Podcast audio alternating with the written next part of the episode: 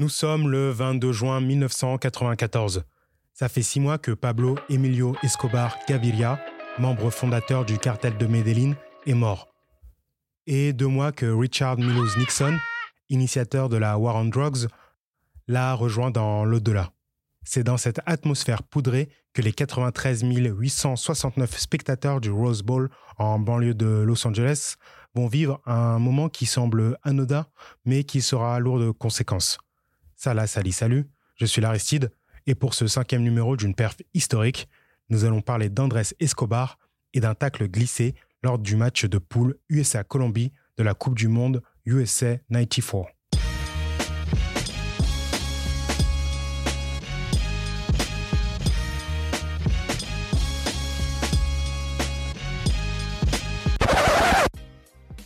Né le 13 mars 1967 à Medellín, Andrés Escobar Saddariaga, dit Andrés Escobar, est un footballeur colombien de 27 ans au moment de notre histoire.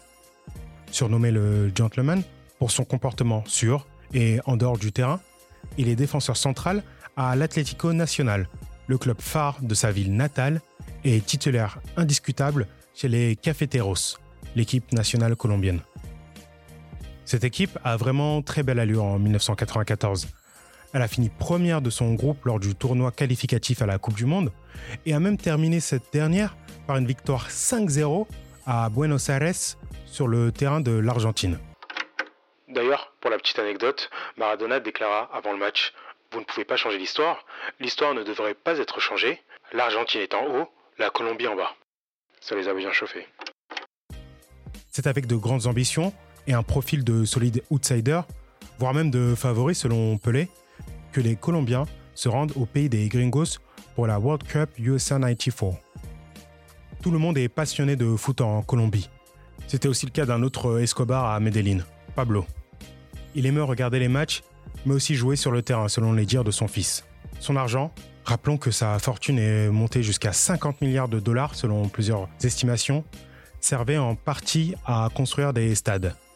René Guita a par exemple déjà joué dans l'un des nombreux stades construits par le narcotrafiquant. Ce gardien de but, principalement connu pour le coup du scorpion, était lui aussi natif de Medellín. Il a même été coéquipier d'Andrés Escobar pendant 4 saisons.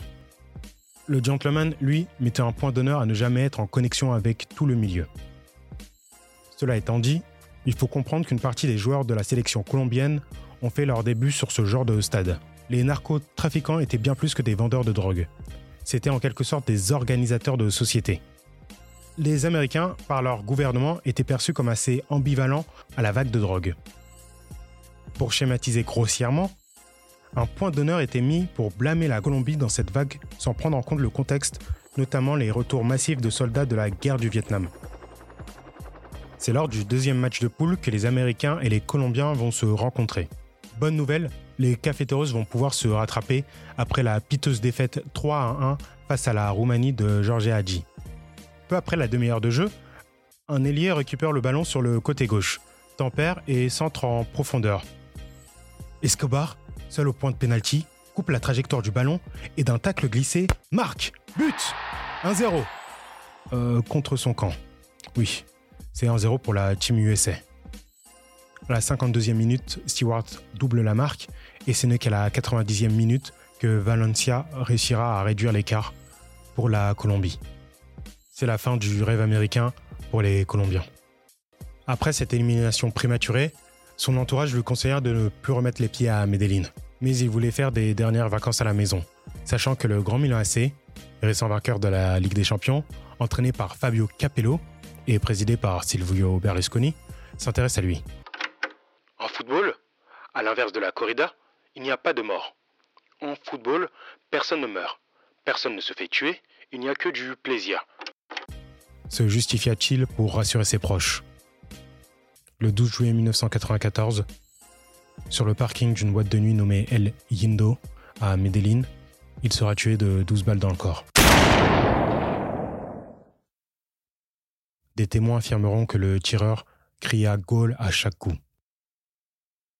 Pour ces sinistres raisons, et bien plus encore, ce tacle glissé constitue ce que l'on peut appeler une perf historique. «